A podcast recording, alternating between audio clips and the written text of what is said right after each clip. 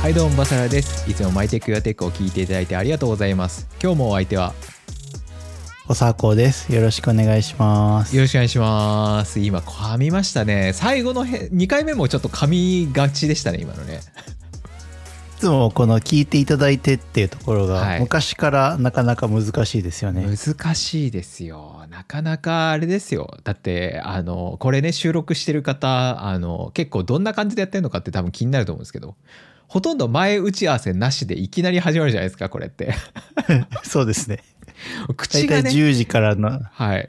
はい。口が回んないん10ですよね。時スタートで、うん、10時数分からもういきなり、あの、はい。オンになっちゃいますからね。そうですね。なかなか。そんな感じですよ。はい。というところですけど。1ヶ月ぶりぐらいになっちゃいましたよねなんだかんだ。そうですね。はい。でもバサラさん、ちょっとだけ元気戻りました？まあまあ元気元気戻ってますよはい犬、犬と共になのか、犬の落ち着きと共になのか。いやー、犬は大変でしたね。本当に。本当に大変だった。まあ、これはね、ツイッター見てない人、誰もわかんないネタなんでね。あれですけど。いや、犬大変でしたね。うん。飼ってないですよ。僕は飼ってないですけど。大変ですはいね。。近はい近所のね、犬が吠えちゃうんですよね。そうなんですよ。はい。まあ、皆さんね、犬飼ってる方は、あの、本当近くにね、あの、YouTuber が住んでるかもしれないんで。皆さん気をつけてくださいね。本当に。はい。はい。はい。最近、小迫さんどうですか？最近の1ヶ月ぶりなんでね、ちょっと聞いとこうかなと思うんですけど。あ、僕から？僕はですね、あの、前のポッドキャストでも言ったんですけど、Kindle Oasis をずっと使ってたんですけど、はい。普通に読んでたら液晶にパスンっていきなり線が入って、はいはいはい。うーわーと思って何回再起動しても線が入りっぱなしなんで、はい。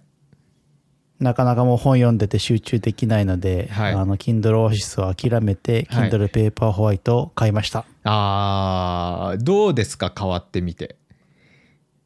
なんか起動だけ重いなって感じがして、それ以外ははいペーパーホワイトの方が好きですね。あー、じゃあもうあれなんですね。当時はオアシスもすごい先になんですか？フラグシップって感じでしたけど、もう今は追いついてきたっていう感じがあるんですかね。それはあると思います。あとまあ、充電がやっぱ USB-C なのは楽だなって思いました。はいはいはい。まあそうですね。そこは当たり。前なんですけど、まあ、まあまだなんか家の中でマイクロ USB の製品があるものの、ほとんど USB-C になってきたのは楽だなと思います。うんうんうん。あとなんだろうな。オアシスの方が良かったのは、多分画面と文字の距離、なんて言うんですか？あの、ゲームボーイみたいな感じなのかどうかみたいな。あー、だから映ってる部分と表面の触るガラス部分に差があるみたいな感じですか？どういうことですか？まあそうですね。あれがオオアシスの方がもっと薄かったです。あー。あーなるほど。じゃあついてるそのガラスがあ熱いわけじゃないですけど品質が多分悪いんでしょうね、多分ねあ、そうそうそうそうです、はいはいあの、そこは多分やっぱり値段が倍ぐらいする違いを感じましたね。ああそうなんですねまあでも、読書をするって意味では、ペーパーホワイトの方が手のひら感覚で片手で持てるし読みやすいなって改めて思ってるので、まあ、Kindle であればどれでもいいんだろうなって感じが改めてしました。あーまあそうですね Kindle 便利ですよね本当に便利です。ほんと便利です。僕も Kindle 便利だなと思ってますねはいはい。いや、なんでまあ今回1万5000円ぐらい Kindle ペーパーホワイトして、はいうん、なんか1万5000円あったら本もっと買えるなって思ったけども、このループから抜けられなくて買っちゃいましたって感じです。まあそうですよねまあ僕もはい抜けられないですし抜ける気ももうもうやめもうないですね僕は そうですよね。はいもはい。うずっと買い続けると思いますねいや、僕もそう思います。はいまあ、そんな1ヶ月でしたけど、バサラさんの方も変化ありましたよね。そうですね。あのサブチャンネルのところでね雑談をちょっと始めたんですけど。い、や、めちゃめちゃ良かったですよ。あ本当ですか？明日の朝も出ますよ、なんかマニアックだってツイッターで事前情報ありましたけど。相当マニアックですね。すげえオタクな話してますけど。まあいっかなと思ってますね。あ、そうなんですね。はい。いや、なんか、バサラらしさを取り戻してて、昔からのファンもちゃんとみんなコメントしてたし、はい。すごい、なんて言うんでしょうね。また、バサラさんが近くなってよかったなって思いました、距離感。ああそれは良かったです。あのちょっとねなんかかっちり YouTube 作るっていうのをやりすぎちゃってたんであのこれは良くないと思って、あのなるほど。だらだら喋るっていうかあの、まあ、普通の人なんであの、まあ、ちょっとだけそのこれはい。YouTube でも話そうかなと思ってたんですけどはい。あの YouTube っていうのがブログに変わるメディアではないんですよね。おおなるほど、うん。っていうのがすごくあって。えブログって割とアメブロとかの初期とかもそうですけど、はいはいはい。よくわかんない女の人の毎日の日記とか書いてたじゃないですかブログって。いやー面白かったですよねああいうああいうのとかその本当になんか日常の中にある打文みたいなものとかを流す場所って今ないんですよ。ないですでなねまあブログがある、まあ、そのままだと思うんですけど多分。でもブログも SEO ライクなものが流行りすぎちゃって。そうですねそうなんですよ。検索されてなんぼみたいなのがはい。ブログみたいになっちゃって、はいあのカフェ行ってどこどこ行ってなんとかちゃんと話して今日も一日ハッピーみたいなのなくなりましたよね、そうなんですよ。だからなんか立派なものが増えちゃったじゃないですか。プロが入りすぎちゃったというか、そうですね、なんかそのアマチュア時代のカオスみたいなものとかって、はい、アマチュアのカオスってあるじゃないですか。ありますね。アマチュアのカオスの面白さみたいなはい。のがなんかそのやりたいというかっていうのがやっぱり重要だよなと思ってだそういう場所って YouTube になかなかなくて。はい。で、まあ、そういうのやったって再生もされないですしあのもともとみんな作る気もないっていうところもあると思うんですけど、まあメインチャンネルではあんなレベルはちょっと出せないですけど、まあ、サブチャンネルだったらいいかなみたいな感じでやっていこうかなと思ってますね。そうです前言はい。ったかもしれないですけど、僕キックス今村さんの YouTube はずっとサブだけ見てたんですよね、はいなんか本編の作り込まれたのを見るのがしんどくてはい。皿洗いながらサブのやつとかよく見てましたね、うん、なんでねそこら辺のあのちょっと需要をつかみに行くっていうところもあって。っていうのはあと、はい。あとこれからあの MTYT のコーナーありますけど、まあ、そこもありますよ、はい。あのあったんでちょっと採用してるんですけど今日は。ああそうですね。やっぱそうですよね、それもあって。いやそっちを先に行ってこの話をするのかなと思ったんですけど、先にそうです。サブチャンで雑談を始めたってとこですよね。はいそうですね。はい。はい。というわけでやっていきますまか。はい。じゃあハッシュタグ MTYT の。コーナー。イエイ始まった。これイエイ。ね。あのひ毎回毎回ちょっと若干増えてきてますよね。最近ちょっと増えてきてますね。増えましたよよねいやちょっと増えました。これ増えた。みんなもっと照れないで。ね。もっとみんな照れないでツイートしてほしいあのわこちらはねこう再生数とか分かってるんでもっとやってくれていいよって思って、そうですね。もっとやってくれていい、はい、もっと出てくれてみんないいんですよそんな。あのここで話したって恥ずかしい。まあ恥ずかしいことは言わないでほしいですけど。はい。あの普通に感想を言っていただければね拾っていこうかなと思ってます。あと皆さんなんはかつぶやくタイミングが皆さんなりのタイミングでつぶやいてくれるようになったのはすごい嬉しいですね。あそうですね。そうですね。はい。いやだからそんななんでかと今回呼びかけてなくても皆さん勝手につぶやいててくれてて、はい。マジで嬉しいなって思いました。多分連休だったからじゃないですか？あそうですね。お盆だったし連休だから聞く時間があったのかもしれないなとはちょっと思ってますけど。はい、というわけでですまあはい前回が66回の YouTube 登録者3万人記念ってところで始めた頃思ってたこととはい3万人を経て思うことというのに対していくつはいか感想が来てるんですよね。そうですね。でまあその前にこのねやつの趣旨を話しておかなきゃいけないと思うんですけどあのツイッター上で「ハッシュタグ #MTYT」をつけていただくと、まあ、僕らの方もねそのハッシュタグであのちょこちょこちょこちょこ見ているのであのぜひこのね、これをエピソードを聞いてみて、まあ、こう思いましたみたいなことがあればぜひこのハッシュタグをつけてねツイートしていただければあの僕らもその感想がね分かるんで、はい、ぜひぜひ、あの皆さんよろしくお願いしますっていうところで読んでいきましょうか。ははい、はい。ぜひぜひ。というわけでまず最初にダヴィンチさん。僕このダヴィンチさんのアイコンめっちゃ好きなんですよね。すごい好きいいですよねはい。っていうのなんですけど そのダヴィンチさんの、えーコメントで、えー次元のない状態でリソースを使いまくれても蒸気を逸脱してしまう気がしますが改善項目を上げるのが楽しいと言えるバサラさんに全リスナーがにんまりっていうところでいやダ・ヴィンチさんって分かってますよね。分かってんなっていうこの分かってるっていうところをちゃんと拾ってくれててもうねはい。いあのすごい愛を感じます本当に。や、実は収録中にはい。僕もここつ突っ込みたかったんですけど、はいはい。こここにたどり着くまでの情報量が多すぎて、はいはい。そうですよね。ああ、もういいかと思ったけど、この人、どんだけリソース使ってまだ改善するんだみたいなのは、はい。僕もちょっと気になってました。いやそうもうそこをねちゃんとそのこれだけ長いけ前回1時間半あるエピソードでここをね拾ってくるあたりがやっぱね ダピンジさんやっぱねセンスがある。うんすごい。そうですね。素晴らしいと思う本当に。はい。それはおっしゃる通りですそう。ね。っていうのでねなんかああーもう最高と思ってこれをすぐちょっとね選んじゃったっていう感じですねはい。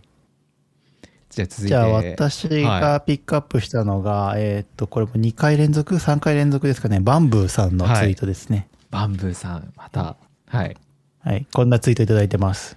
答えを教えて、その人の思考する機会を奪う方が喜ばれるというお話。思考する機会を与えるのは相手の成長、自立、自立を願ってのことだが、その反対の方が簡単で相手にも喜ばれ、好かれるというのが事実。ここで求めるのは効率ではない。うん。ハッシュタグ MTYT、ハッシュタグ YTMT。やってくれて僕らが逮捕してもいいような感じでね。あの、つけてくれてるの嬉しいですよね。嬉しいですね。はい。まあ、この YouTube のジレンマみたいなところをきちんと汲み取ってくれて、はい。えーっと、相手の成長よりも簡単なチョイスを与える方がそれが喜ばれるという、まあ、アルゴリズムというか、その人間の差がみたいなところを拾ってつぶやいてくれてて、あの、まあ、バンブーさんもきっちり本質を掴んでくれたって言うとなんかすごい偉そうげですし、別にそんなあれはないですけど、あ、ここをピックアップしてくれたんだなっていうのは結構嬉しかったですね。うん。うんうん。なんですよね。ここら辺だからまあでもここをまあこういうふうな考えになっちゃうところが逆にその僕らは老害なのかもしれないなと思うことは多いですけどねそのおじさん化現象がね。そうですそうですそうですなんでなんででもただその寂しいですよねその検索システムっていうかまあ自分もそういう ウェブの会社で働いてるんであれですけどそう検索システムによって一発で回答が出ることっていうことが通常になっちゃっている人は、まあ、こういうふうなおじさん的なその効率じゃなくてその家庭の中に成長があるんだよっていうことを言おうとするとその世代的には老害だと思われるっていうところがちょっとこう苦しいですよね。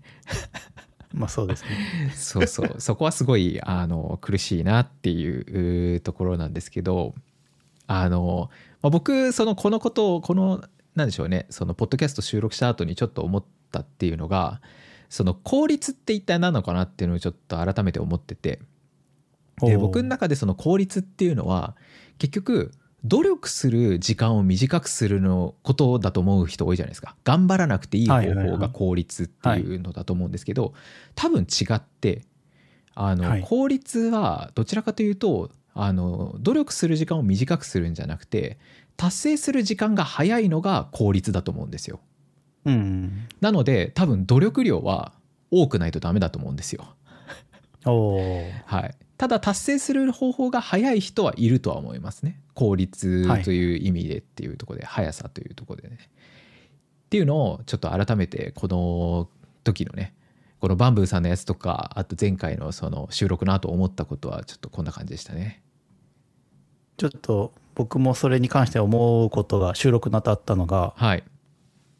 僕中学校で柔道をやってて、中高大と茶道をやってて、道がつくものを2つやってたんですけど、柔道とか茶道ってめちゃめちゃ型が決まってて、練習とかも結構一連の、なんだろうな、やらなきゃいけないことみたいなのが結構多いんですけど、はい。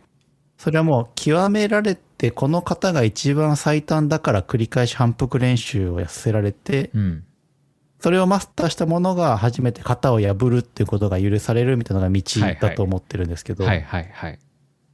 なんかその、まあ、効率という意味で道をすっ飛ばしてゴールまでたどり着ければいいんだよっていう考えが結構最近多いかなって思うんですけど、うん多いですね。僕は結構その道の中で精神性を研ぎ澄ませながら、いい高みに達して、また自分その型を破るみたいなのが結構好きなので、うんあまあ、そこが好きだなっていうのを前回の収録を受けて改めて考えたってところがありました。うんうんいやそうなんですよね本当いやまさに本当その通りだと思うんでそうなんですよねだからこうバンブーさんもおっしゃってるようにこうこの考え側が僕は絶対にその成功というところではこっちの方が正しいと思うんですけどはい。なんか今はその正反対のところがその和コードには。主になってると聞いて あそうなんだなってちょっとこうもう老害ですよワコードには主になってるって 言い方が。ー辛いですよねそっちがだから重きを置かれるというかねはい。特に僕そのね某 QA サービスやってるじゃないですか僕ははいはいはい。もう今の時期なんかもう本当あれですよ。あの答えを教えてくださいっていう質問しかないですよ。あ、数学とかのはいですか？はいはいそうですそうはいです、あれ見てるとね。うーんとかちょっと思っちゃうとこありますけどね。はい。はい。まあもう完じゃあまあ、全に老害化が進む前に次の、そうですね。早いとこ行きましょう。はい。で、えー僕がね拾おうかと思ってたのが田中さんですね。YM 田中さんね元気ですかね、YM 田中さん全然会ってないですからね。そうですね。はい。はい。で YM 田中さん。リアルで会ったことはないけど、あそうそうですね。あのポッドキャストでね。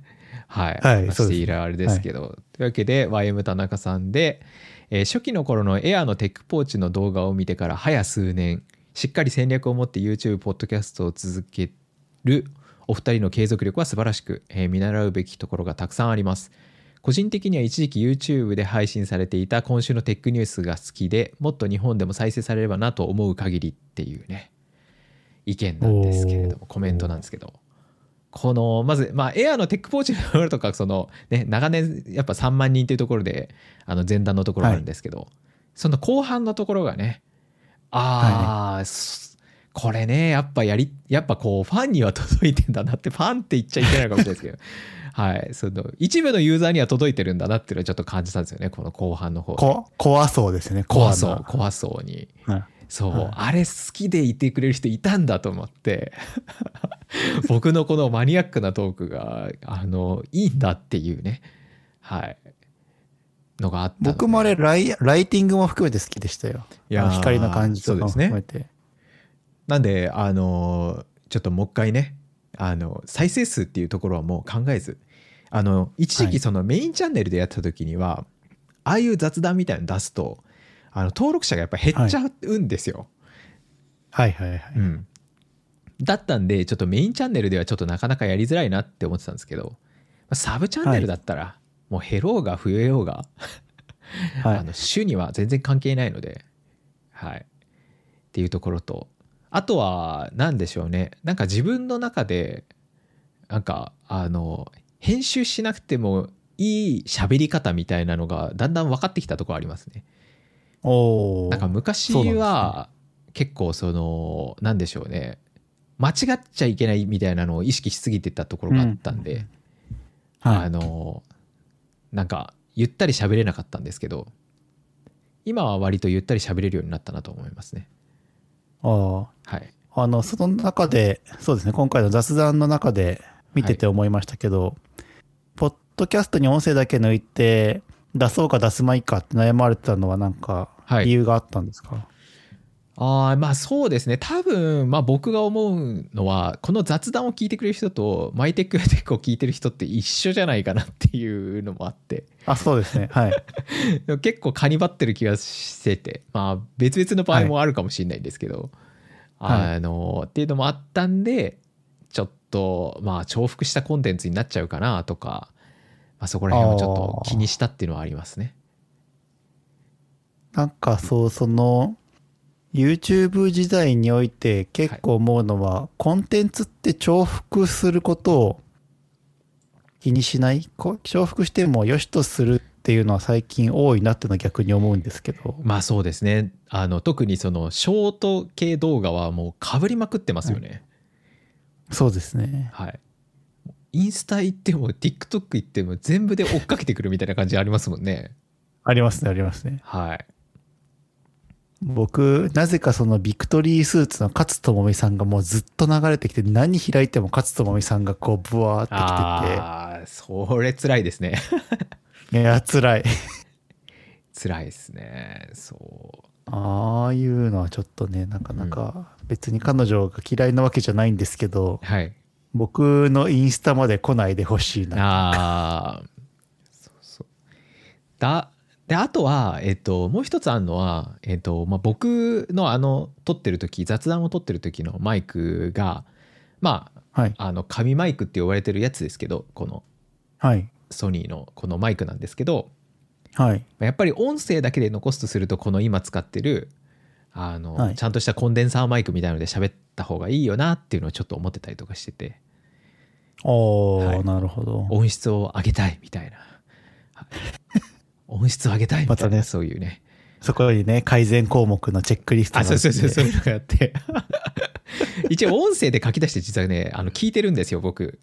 したらなんかああちょっと違うかもみたいなのにちょっとなったりもしたんでちょっとマイクのね改善っていうのはあるかもしれないですけど、はい、ただまあはい。あのポッドキャストというかマイテック・ユアテック的にはやっぱり更新頻度が高い人の方が、あのポッドキャスト聞いてくれる人は増えるのではい。まあせっかくなんで雑談も出してきますか僕、あの、僕はウェルカムです。僕のチャンネルじゃないというか、バサラチャンネルなので、あの、僕はウェルカムですよ。はい、じゃあ私、僕も聞きたいなと思いました。ああじゃあ出してきますかねはい、はい。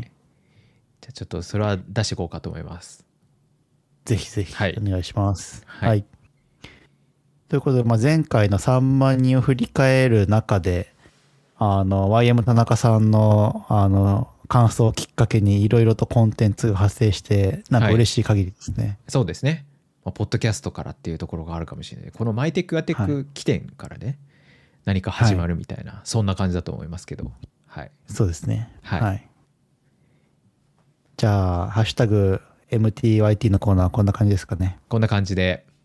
というわけではい。本編にね、入っていこうかと思うんですけど、今回の本編は、えっ、と、今回の本編は、Android の話、イいエやアイドーイルの話。イエイ これアンケートはどうしたんですか？アンケートは。はい。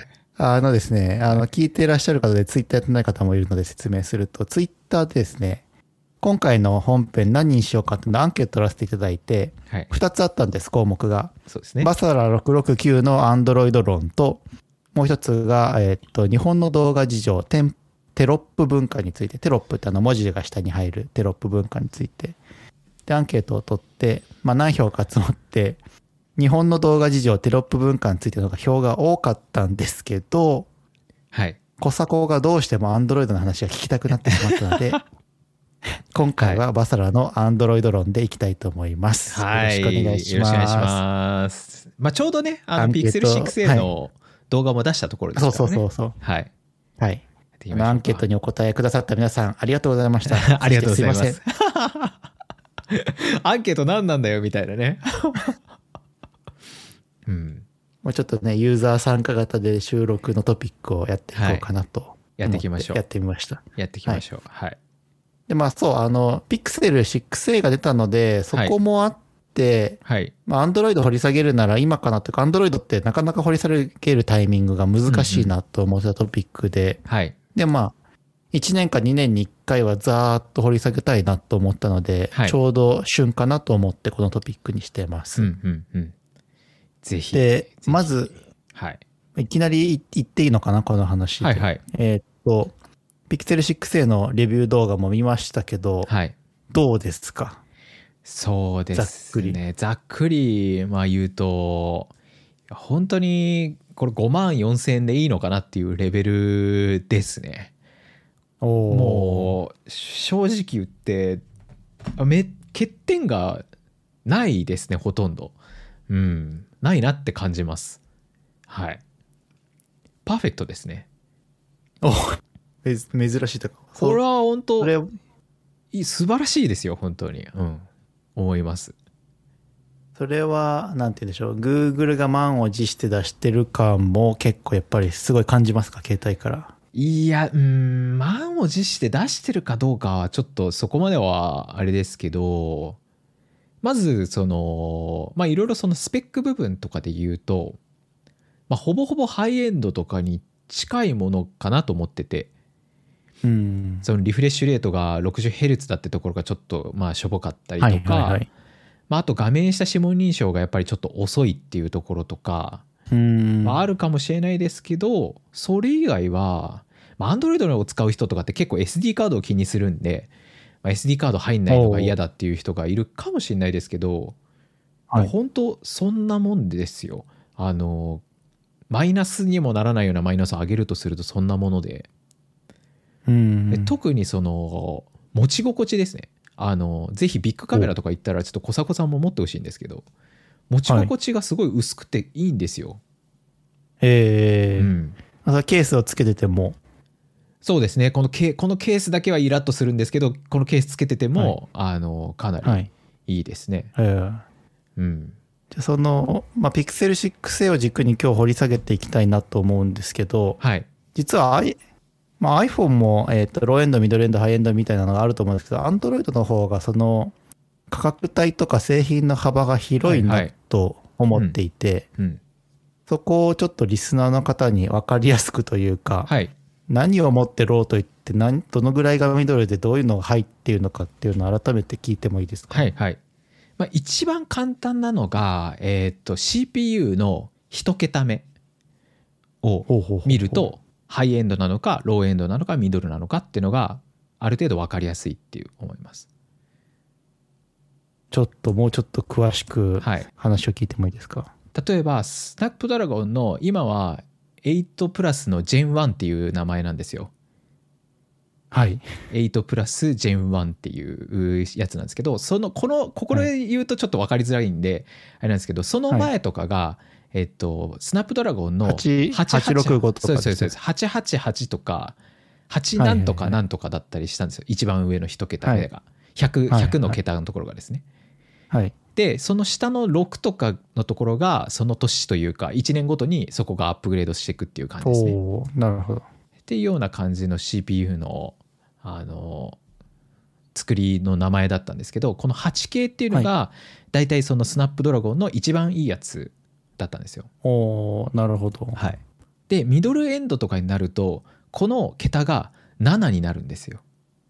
あ、そうなんですね。7いくついくつ CPU がだから7はいはいはい何とかかんとかっていうのででこのだから何桁その1桁目とかその最後の桁のところとかの法則は一緒ですねなんで865が出てる時には765が出てるっていう感じですえー実は全然知らなかった。そうなんだ。そうです7系とかが載っているっていうような感じですね。はい。でローエンドとかになってくるとはい。5系この500何々っていうスナップドラゴン5なんとかかんとかとかあと独自 CPU が乗ります。乗ってきますこの辺り。なるほど。聞いたことない CPU がここら辺になってくると乗ってくるんですよ。聞いたことねえな、はい。みたいな。はいはいはい。なんだろうこれみたいなのがあの乗ってきますね、はい、ちょっと一瞬脱線しますけど、はい。CPU って、はいなんて言うんでしょう、アップルとかインテルとかみんなしのぎを削って Google もはいはいはいはい。作ってるじゃないですか。はい。聞いたことない CPU はどっからやってくるんですか？あもう中国のどこからからやってくるんでしょうね。やってきますやってきます。その戦争とは、戦争というか戦いとは関係のないところで、もう作っ発生する CPU があるんですね。CPU があるんですよ。そのよくわかんないやつが出てくるんですよ知らなかった。そう。そうですそうです。だからファーウェイとかシャオファオミファーウェイかな。ファーウェイはキリンっていうシリーズ作ってますよね。そもそも自分たちの。えーあ、はい。そうなんですね、CPU。そうですそうです。CPU ええ。の名前が独自なんですよ。キリンとかついてるってやつで。でそれはまあちょっと分岐がまた違うんでこれはちょっとまあ一般的なところで話をしてるんですけど、で価格帯としてはローエンドのところがはい。だい。たい1万円から、まあ、2万円ぐらいまでがローエンドですね、うん。なるほど。はいであのミドルのところが3万円から4万円強ぐらいまでかなっていううん4万円中盤ぐらいまでがミドルですかねミドルレンジって呼ばれてるようなところで、えーハイエンドはもう10万円以上のところになるって感じですかねおーはい。それと今の価格の法則で言うと、はい。あのピ、ピクセル 6A って5万7000円 ?4000 円、はい。そうです。じゃないですか。その辺って今、ミドルとハイの両方、どっちにも入らない価格で出したってことなんですか？そうですね。ミドルにしてはちょっと高いんですけれども、スペックがハイエンドみたいな感じですよね。テンサーチップが入ってるんで。はい。それと、ハイエンドなんだけど、かなりお得に買える携帯という値付けで出してい。る。値付けで出してますね。ただ、ピクセル自体がすごい今安くて、はい。ピクセル6自体も多分8万円切るんですよね。おーそうなんですね。なんで、ハイエンドにしてはやっぱり、まあ、ピクセルはちょっと安いですね。うん。うん。です。えっ、と、じゃあ、まあ、ハイエンドはいわゆる iPhone と、えっ、と、あとなんだっけ、まあ、サムスンですねか。サムスンのギャラクシーの S なんとかとか S20 とかそこら辺のとこですね。S22 他ウルトになんかラとか、はい、他になんかハイエンドってあります？ハイエンドですか？各社結構出してますね。シャオミも出してますし、ああ、なるほど。はいあとはあれですよね、ソニーも出してますよね。エクスペリアエ。クスペリア系の、なるほど、なるほど。はい、ハイエンドのはいっぱい出してますよね。逆にミドルはこの間僕も見てた OPPO のレノはい、7A とかその辺ですかね。そうですね、OPPO も出してますし、ただ OPPO はハイエンドも出してるので、ああ、はい、日本に来てないというか、日本で発売してないだけで、ああ。日本はミドルレンジで攻めてるだけで、そうですあのそうです中国に行くと、そうですね。OPPO のハイエンドも出てると。はい、ああシャオミもあれですよね、レッドミなんとかシリーズはミドルエンドだけど、別にもっと高いのもありますもんね。はい。で、ギャラクシーもあれですよね、5, 5シリーズとかありますよね。S53 とかになってますよね。それはミドルエンドのシリそれーズとして。ミドルレンジです、そうです、そうです。そうですああ4万円ぐらいの価格帯で出してますよね。あとはうちのおかん用に買ったモトローラのやつとかもミドルエンドですよね。ああ、はい。ミドルレンジ、ミドルエンド。うん。はい。ここの辺って、その、なんていうんでしょう、一般消費者はどこまで理解して自分は、はい、ミドル、ローを買ってるって感じなんですかね？これが僕はですね、まだわかんないんですよ、これは。ほうほうほで、あのーちょっとその、日本ってかなり特殊なんで、あのーここら辺がやっぱわか分かりづらいなと思ってて、う。はい。サムスンって100ドルから1000ドルまで100ドル刻みで全部作ってるんですよグラデーションでへ10台作ってるんですよ、はい毎年。その毎回。ーすごいですね。はい。韓国っぽい。そう。で戦い方がもう全方位なんですよ、シャオミもそうなんですけど、はい。100ドル刻みで全部作るっていうのになってて本当にはい。顧客がの予算に合わせて全部合わせて作られてるんですよ。すごいなでそれがまあサムスンの戦略ですけど日本だとだ結局はいミドルレンジとハイエンドしか作ってないんですよね。ぁはいはいはいはい。あこうなった時にその携帯ショップに行った時にまずそもそも日本だと多分ローエンドって売ってないですよね。ああ、確かに Amazon じゃないと買えないですよね。そうですよねキャリアのはい。割引で1万円とかっていうのはあると思うんですけどはいはいはい。結局ってそれあのハイエンドだったりミドルレンジのもの売ってたりするじゃないですか。そうですね。そうです0ね円ですとかって言っても。はい。はい、なので日本み日本はこうキャリアのその割引みたいなのが入っちゃってるんでわかわかんないですよね多分。一律同じに見えてる可能性ありますよね。そうですね。いや、うん。そうなんですよ。で、ちょっとこの Android 論について話したいなと思ったきっかけがあったのも、会社の同僚がはい。結構古くても電池が膨れた Android を今回買い替えるってはいいうはい時に、結果 iPhone にしたんですけど、はい。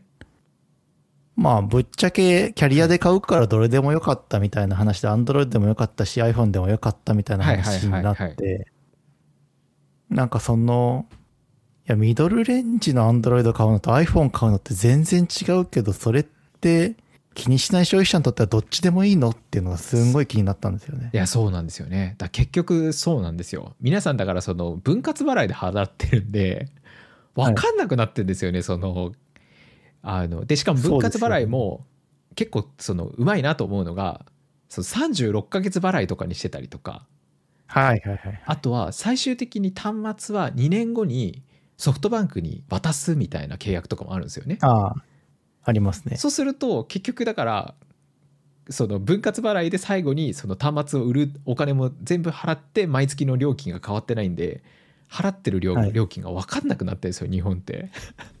いや、そう。あれ？うん、え、ちなみにこの支払いシステムって日本特有なんですか、海外にもありますけどここまでえぐいのは日本だけですね多分。あ、そうなんだ。はい、これは日本人が貧乏だからなのか何なんでしょうね。日本人がだから支払いに対して結構その月々携帯電話は1万円ぐらい払うものだっていう固定概念がまずあるところがいけないんじゃないですかね。なるほど。うん、携帯電話イコール1万かかるみたいな。あの、菅元総理が手入れたって言われてる、はいあれですよね、アハモとかができたように、あの、はい携帯料金をそもそもうん、3社独占で価格をコントロールしたっていうのも結構要因としてあるんでしょそうですね。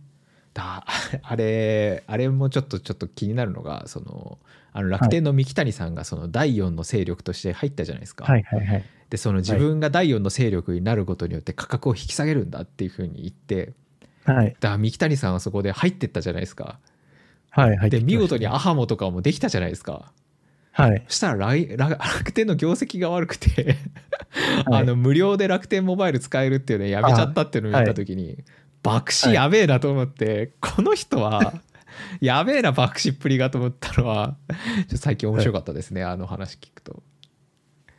僕もその話面白いなと思ったんですけど、三木谷さんって、もともと銀行、銀行出身じゃないですか。はいはいはいはい。あれ、IR 上はすごいお面白いなと思ったのが、はいはい。0円ユーザーがいくら解約しても、はいはいああの、決算上は何の影響もないっていうので、はいはいはいはいはい。株主への見せ方としては、なんかそのノーダメージでちょっとユーザー増えたっていう感じになあーすごい。いや、すごい。やっぱすごいですね。ってるんです。いや、そうなんですよ賢いだからママーケティング費用としてユーザー獲得して、0円やめますって言って離脱した人はは、どっちも売り上げ0円だったんで、はいはいはいはい。全くプロフィットにも影響しなくて、ああ。そのすごい。ある意味0円の強さを感じましたね。確かに。それは確かに。解約で手数事務手数料とかもあれなんですね。なかったんですかね？なんか。ああ、でも事務手数料ってあれ、ユーザーが払う側ですよね。はいはい。だからまあ特に楽天上のそのあれにははい。出さなくていいんですかね。そう、プラスにしかなんないんじゃないですかね。はい。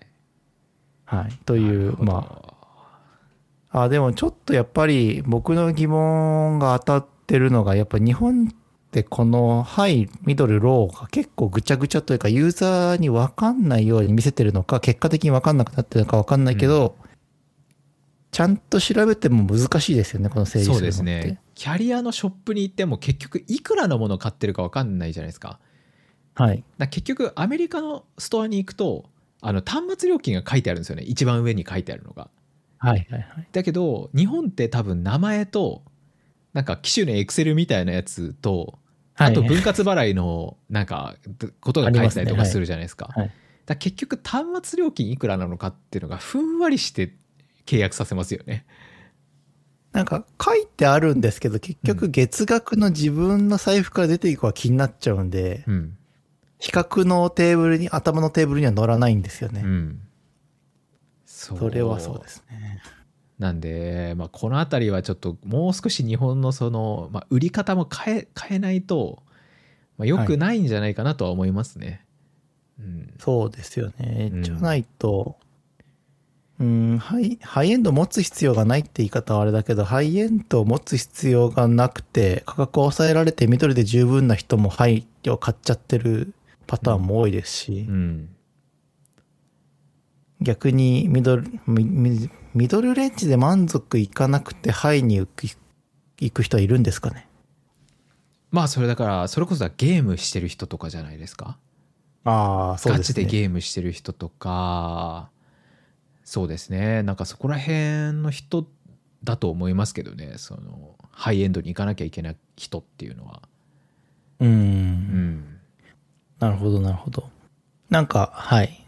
その、僕の中でマイテクやテックで、この、まず Android を語る上で、はい。ハイ、ミドル、ローっていうのが存在していて、うん。それぞれの価格が、うん。ハイだと10万円で、CPU だと 8K、ミドルだと価格が3、4万で、CPU が 7K、うんで、ローエンドが価格が1、2万で、CPU が 5K、もしくは聞いたことない CPU うん。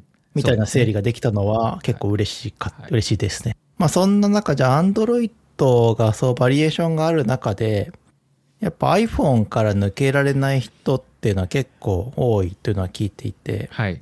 まあ、特に、なんでしょう、海外ってメッセンジャーアプリの、まあ、WhatsApp とかもあるし、はいあの、Facebook、メタのメッセンジャーもあって、それぞれメッセンジャーアプリもあるけど、それでも SMS っていうのは結構強い中で、はい。iMessage とか、iOS 同士のメッセージングが楽だからっていうので iPhone 抜けられないのかなとかいうのも気になったりしたんですけど、この iPhone のループから抜けられない人の、特に海外勢っていうのはなんかどういう現象が起きてるんですか、このメッセージングのサービスっていうところでっていうところですよね。あはい。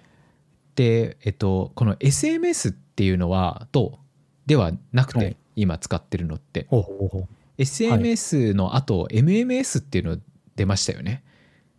あ出ましたね。はい。ははいい。はい。で MMS になってでその後があるんですよ。はい。その後 RCS っていうリッチコミュニケーションなん S が分かんないですねサービスかもしれないですけどリッチコミュニケーションなんとかっていうその RCS っていう企画になってるんですよ。えー、リッチコミュニケーションサービスあなんでそうです。っていうので、は RCS っていうのになってるんですよ今。世の中の企画っていうのが。はい。で、えっと iPhone は RCS に対応してないんですよ。うーん。はいなのでこれ、まあ、何が起こるかっていうと、えっと、RCS に対応していない画像とかは、RCS って何ができるかっていうと、はい SMS は文字が確か84文字とかそれぐらいまでしか送れなかったんですよね。はいはいはいはい。はい、でしかもなんか送る時って確か通話料金みたいなのでショートメッセージみたいな感じなんでそういう感じじゃないですか、で MMS になるとちょっとメールに近くなって、画像の添付とかうもんできたかな？できるかできないかちょっと忘れちゃったんですけど確かできたと思います画像は。はい。で RCS になるとファイルとか動画とか画像が送れるようなうんメッセージングシステムで、まあ、リッチですよね。はい、はい。のようなもんなんですけど iPhone っていうのは独自の iMessage っていうのを使っていて RCS には対応してないんですよ。なるほど。でこれがどうなるかっていうと Android でどんな高画質のものを送ってもあこの写真すごいんだよって送っても、劣化した画像しか iPhone では見れないんですよ。おうはい、で、はいいうのででさらに iPhone から送ろうとしてもなんかその劣化した状態でしか送れなかったりとかそもそも送れなかったりっていうの感じがするだったりするんですよ。おうなるほどなるほど。ところが iPhone 同士って毎年あの Apple のイベントの発表で必ずメッセージ iMessage についてのアップデートの話するじゃないですか、ありますね。はい。めちゃくちゃいろんなことできるわけですよ LINE よりもいろんなことできるわけですよ、はい。そしたらうちわで盛り上がるじゃないですかはいはいはい。でさらにその家族 LINE みたいなのも向こうもあるわけですよ家族でねまあそうですね。もちろん。みんなで楽い。しいような写真とかをやってるんですけどはい一、人例えばおじさんの誰かさんとかねあが、まあはアンドロイドだったりとかティムティムティムははい。あのおじさんのティムはアンドロイドだかはらい一人画像が見れてなかったりとか、あとティムも、はティムが撮った写真だけはなんかガビガビなんだけどみたいな感じで、こう iPhone の輪に入れないんですよね。はい。っていうかわいそうなアンクルティムだな。はい。そうなんですよ。っていうのとかがあって結局その、はマッチングアプリだったりとかあのそういうところとか、あとその家族でやる場合でも iMessage 使ってるとあのちょっとしんどいっていうか Android の人しんどいみたいなおーか なっちゃうっていわいそうう。感じですね。はい、で、に1年前か2年前でさえ、あの、 Dave2D が、はい、自分は Android でテスラのアプリとかも Android に入れてるけど、家族用に iPhone 持ってるって言あそうですそうです。そうなんですよ。だから写真とかの共有がやっぱできなかったりとかするんで。はい。いはい。そうなんですよ。や、なんで、まあそこはもう Dave2D でさえ越えられない壁があるんだっていうのを結構当時ショックを受けた覚えがありますね。ちなみに RCS って聞いた時にみんな「えっ?」っていう、はい。な何それ聞いたことないってなるじゃないですか。SMS は多分聞いたことあると思いますし、はい。はい。はい。MMS も聞いたことあると思うんですけど、はい RCS って聞いた時にな何それ？ってなりますよね。はい。でも実は皆さんね名前聞いたことあるんですよ。昔ドコモとかがプラスメッセージっていうのやってたの知ってます？まだやってるんああ、ですけど。やってます。はい。あれ RCS ですあれ。あ、そうなんですね。あれ RCS なんですよ。あの、キャリア間を横断して送れるようになったそうですそうですってやつよね。っていうので、まあそのキャリア間でというかまあ Android 上では RCS に対応してたんでそれを日本ではプラスメッセージっていうブランディングで出したんですけどあの。LINE に対抗するためにはい。まあすごい失敗した戦略ですよねそうですね。大失敗しましたよね RCS そのせいでその言葉としてもその海外では広がってても日本では広がらなかったしなんかはい。さらに日本人はちょっとこう世界からちょっと離れちゃった感覚になりがちですよねなるほど。はいえ、その話は、その iMessage の家族グループでうまくやっててっていうのははい理解はできるんですけど、はいその、どうしてデバイス横断のメッセージングアプリというのがなかなか市場を席巻しないんですかね？それは iPhone が先にもう取っちゃったからなんですかね、市場を。まあそもそもで言うとやっぱりメッセージングアプリを使うっていうのがあの、はいその文化としてあるっぽいんですよね。うーん。、で、えっと、結構その MKBHD とかも親に、はい。そのディスコードを入れようとしたりとかしたらしいんですけどはい一切送ってこないっていうふうに 言ってて、ちょっと面白いですね、はい。なのではい。結局あの他のそういうふうなその日本みたく LINE を入れるみたいなあの、はい文化になならなかったんですよね欧米が、うん。はいまあ、それって僕、未だに覚えてるのが、大学生の頃、はい。フィリピンに何回、高校生の頃留学したんで、何回前に大学生の頃フィリピンに行ったんですけど、はい、あの、ノキアのパカパカ携帯で、はいはいはいはい。みんな SMS で、なんだろう、サンクスとかだと最後の KS が無駄だから X にするとか、はいはいはいはい。ちょっとずつ文字数減らしてでも送るみたいなね。そうそうそう、はい。あの、ビット数のために SMS ってできるだけ文字数を減らす頃から彼らは多分ショートメッセージというはいものから離れられないようになってるんでしょうね。うんうん。いやそうですそうです。そうなんですよ。だからもう文化としてもあんま念頭にないっぽいですね。その他のアプリを入れ入れるとかっていう。ああ、電話番号に紐づいたものでやり取りするでしょっていうのがそうですそうです。それがせ前提にあるんじゃないですかね。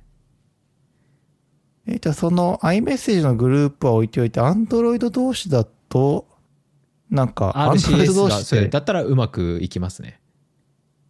それはあの通信料もかからないんですかね？あ通信料かかりますよ。そのメッセージングアプリは。はい。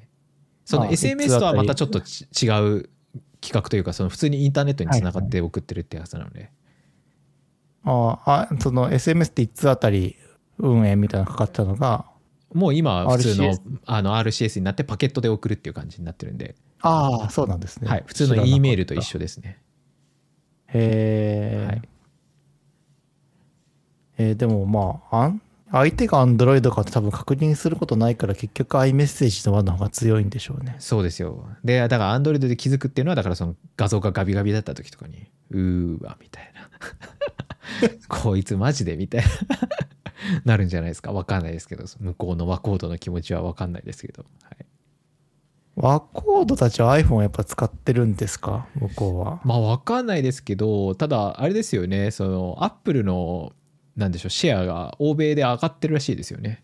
ああ、そうですね。それはなんかニュースで見ました。うん。ので、そうなんだ、は文。文化としてメッセージ使うって言われると、ちょっとさすがに超えられない壁な気がしますね。うん、そうなんですよ。ただなん、なんでそうするとスラックとかがう生まれるんだろうとか思いますよね。まあ確かにね。ね、iMessage ワークとかってできないんだみたいな、なんかそんな感じしませんか？なんか。そそうですね、そうですね。そう。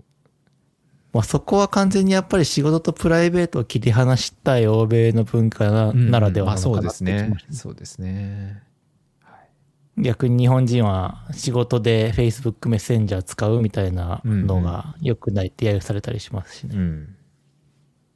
なるほど。そのメッセージ文化についてはよく理解できました。うん。ありがとうございます。はい。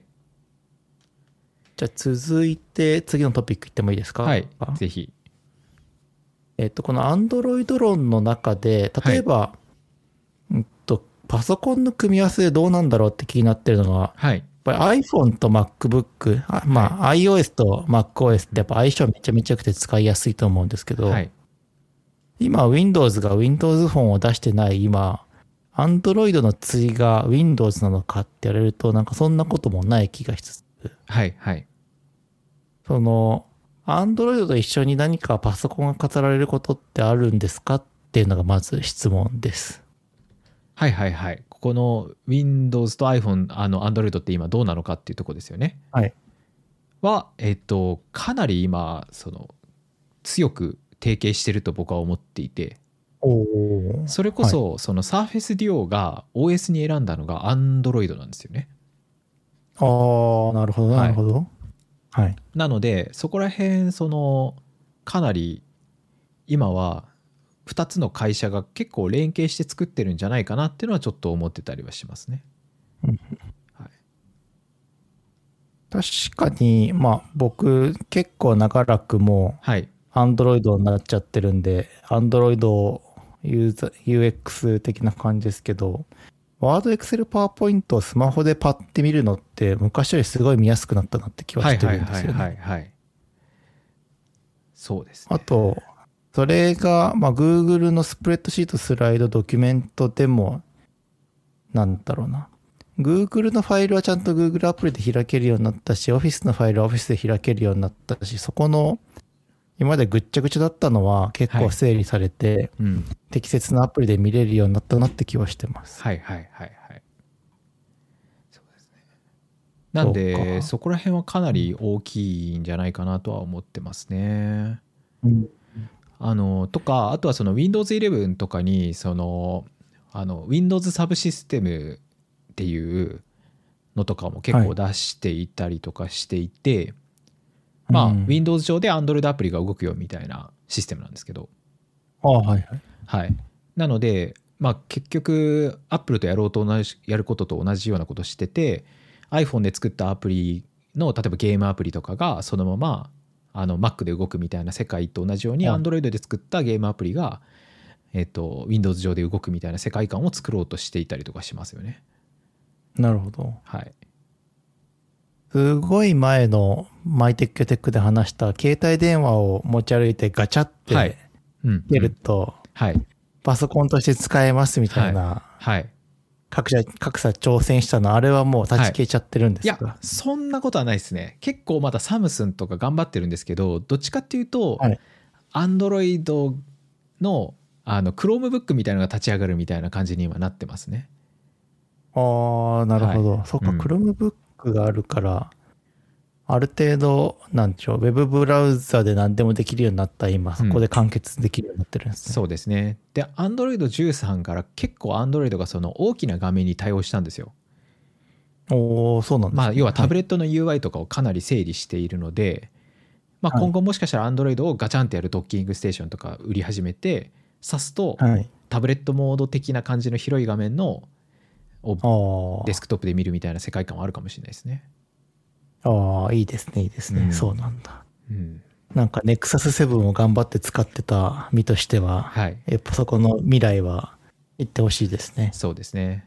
なんでまあ来年出るその Android のあのピクセルタブレットはちょっと買ってみてやっぱりそこの体験というか、今後のそのア Android の体験ってどうするんだろうっていう Google の戦略を触りたくて買おうかなと思ってますね。なるほど。じゃあその Windows、Android 軸で言うと、日本人って iPhone すごい好きだと思うんですけど、はい、同時にめちゃめちゃ Windows ユーザーじゃないですか。はいはいそうですね。この iPhone、Windows の相性って今どうなってるんですか？いやー別に良くもなってないし悪くなってないっていう感じじゃないですか。うんじゃないですか、ね。そこはみんな気気に気にしない？まあ、気にしてないですし多分まあなんでしょうね。昔ほど多分音楽を管理してる人とかいなくなったんじゃないですかパソコンで。ああ、確かに。あと iPhone のストレージも上がったんではい。わざわざ Windows に写真をバックアップするって人ももういないんじゃないですか。確かはい。いない。に。いやー、それ、今、今の二大事象で苦労してるのって、本当人口の数パーセントとかですうよね。んと思いますねそうか。うんまあ、で、結局その課題にぶち当たるんだったらもう、まあ、あの、なんでしょう。iOS と MacOS 揃えちゃうわみたいになっちゃいますよね。そうですねそうあると思いますねなるほど。。はいや、あの、その、Android とパソコンの組み合わせについてもちょっと聞きたかったので、だいぶいろんなことが分かりました。よかったですあの、さっきのロー、ミドル、エンドの中でも出てきはい。たチップ CPU の話の中で、まあはい。今、Pixel 6a は Google がテンサーチップっていうのを作ってはい。やってるわけですけど、まあスナップドラゴンっていうのもさっきの中であったりする中で、はい。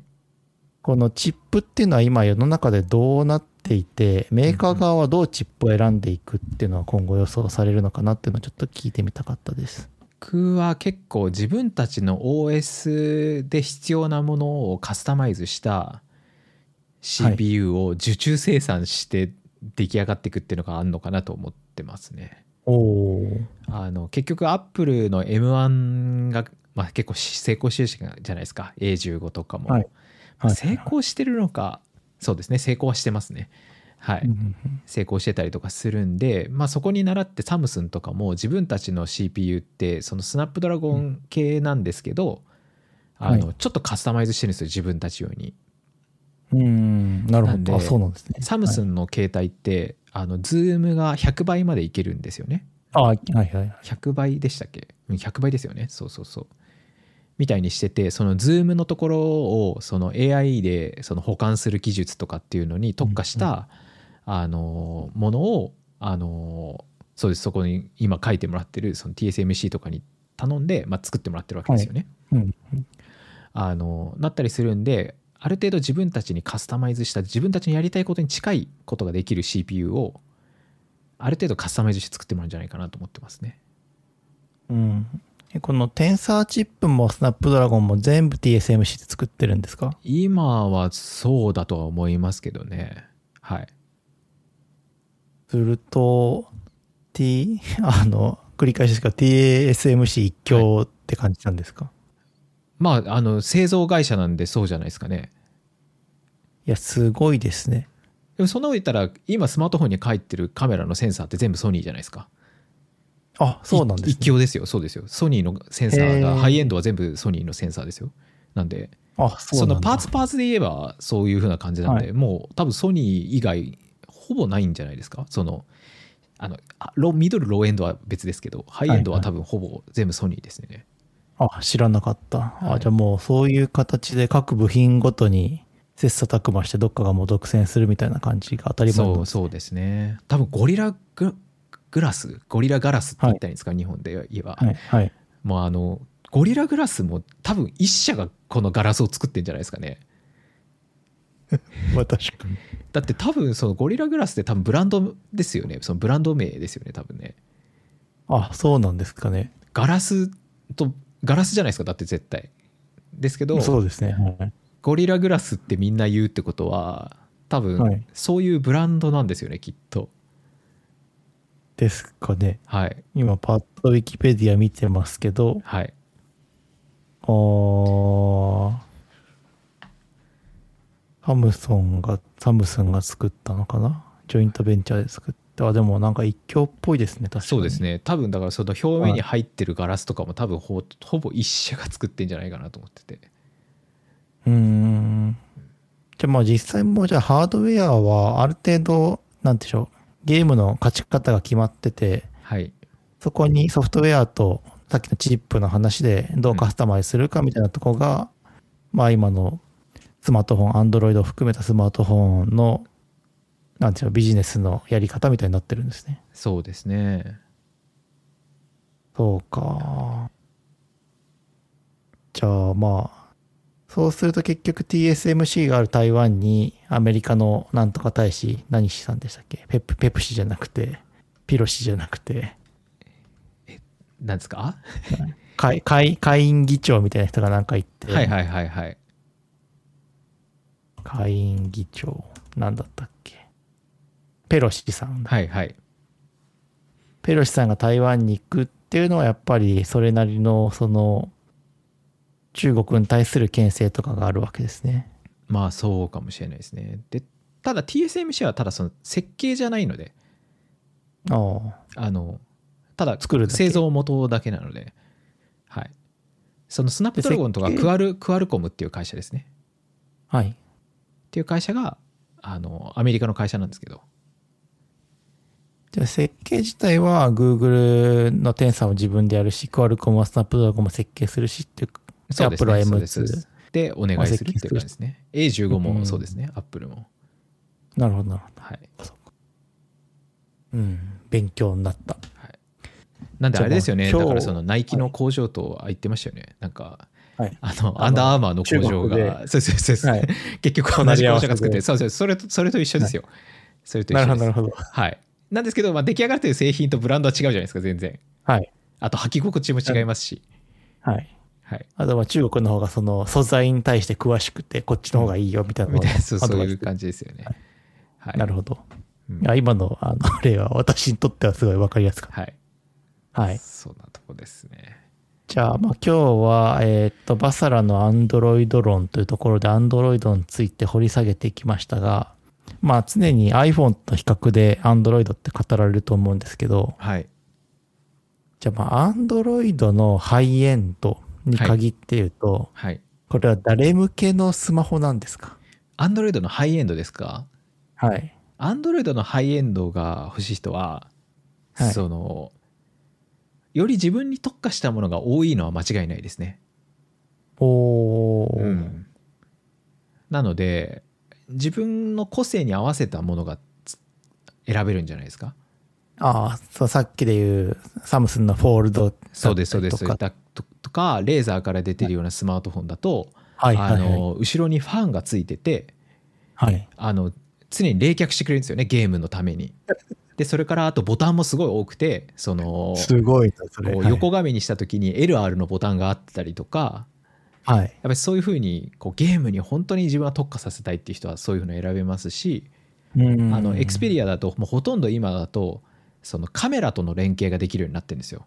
ああ、そうですね。あの、なんですね、自撮り用に上にカチャってつけるみたいな。とかいう感じでできてでしかもさらにあの自撮り用のやつってあれさらにすごくて、そこのが w i f i であ w i f i その普通にこのカメラとかにつなぐとこのカメラでどこでもライブ配信ができるんですよ。おースマートフォンとつなげることでそのそうなんだ。5G の回線を使って。なんでストリーミングを高画質でやりたい人とかっていう人にとってはエクスペリア絶対いいですし。なるほど。ってなるとカメラが好きな人ライブ配信やりたい人はエクスペリア買った方がいいしゲームやりたいったら RO、なんか ROG のもの買ったりとかレーザーのもの買ったりみたいな感じで、っていうのがあるんじゃないですかね。じゃあそこはもう、えーっと、マスを取りに行くというよりニッチなところでちゃんと差別化で機能を尖らせて、はいそこをちゃんと囲い込んでるっていうのが、アンドロイドのハイエンド。ハイエンドかなと思いますね。いや、最後にあのまとめとして新しいあの知見ももらえて、今日はバサラのアンドロイド論聞けてよかったですね。まあ、僕はでも本当でも日本人はこれからだんだん iPhone あじゃあ Android のミドルレンジに移っていくんじゃないかなと思ってますけどね。おーうん。そうですね。まあ、えーっと、これは個人の話ですけど、ミドルレンジ買おうと思ったら、やっぱ Pixel 6A があまりによさそうすぎて、はい。いや、これ2万足してこっち買った方が絶対いいんだろうなっていうのが今の気持ち。まあそうですね。それは間違いないですね。僕同時期にあのおかんのやつも一緒に使ってるんですけど、はい。やっぱピクセル6やようできとるわっていう感じですね。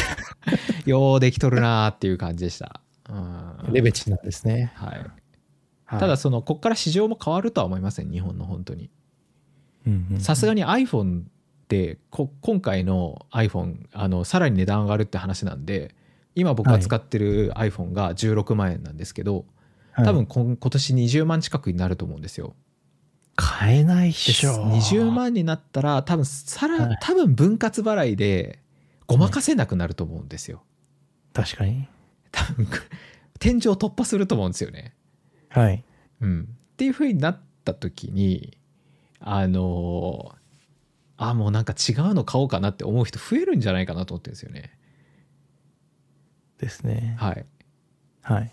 機種変更を控えるか違うのを買うかか、まあ iPhone SE に行くかって感じですかね。うん、ってなった時にやっぱりパッと見た時にやっぱミドルレンジのでいいかなって思うんじゃないかなと思うんですよね。まあ確かにそれはおっしゃる通りかもしれない。うん、だって今だって 7, 7万くらいしますよだって SE だって 高いだ。6万ちょっとぐらいするんではい。ピクセルよりも全然高いので、そうですね。はい、じゃあまあここは Google はもうあれなんですかね。粘って粘って耐えるしかないみたいな状況でどこまで粘れるかをずっと頑張ってるって感じなんですかねう。んまあどうなんですかね日本の市場取れるか分かんないですけどただまあまあどうなんでしょうね日本の人は見えっ張りだから iPhone 頑張って使い続けるのかもしれないですけどそうか。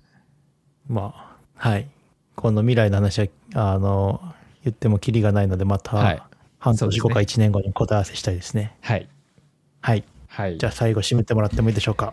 はい。というわけで今日はですね、まあ、僕の Android トークをですね、とかまあ、小迫さんのね、Android の質問に答えていく形式でちょっと話してみたんですけどね、あのちょっと面白ければいいなというふうに あの思ってるんですけど、はい。まあね、あとはね、ちょっとね、ちょっとまあ間違ってる情報もあるかもしれないですけど、うん、なんとなく、はい。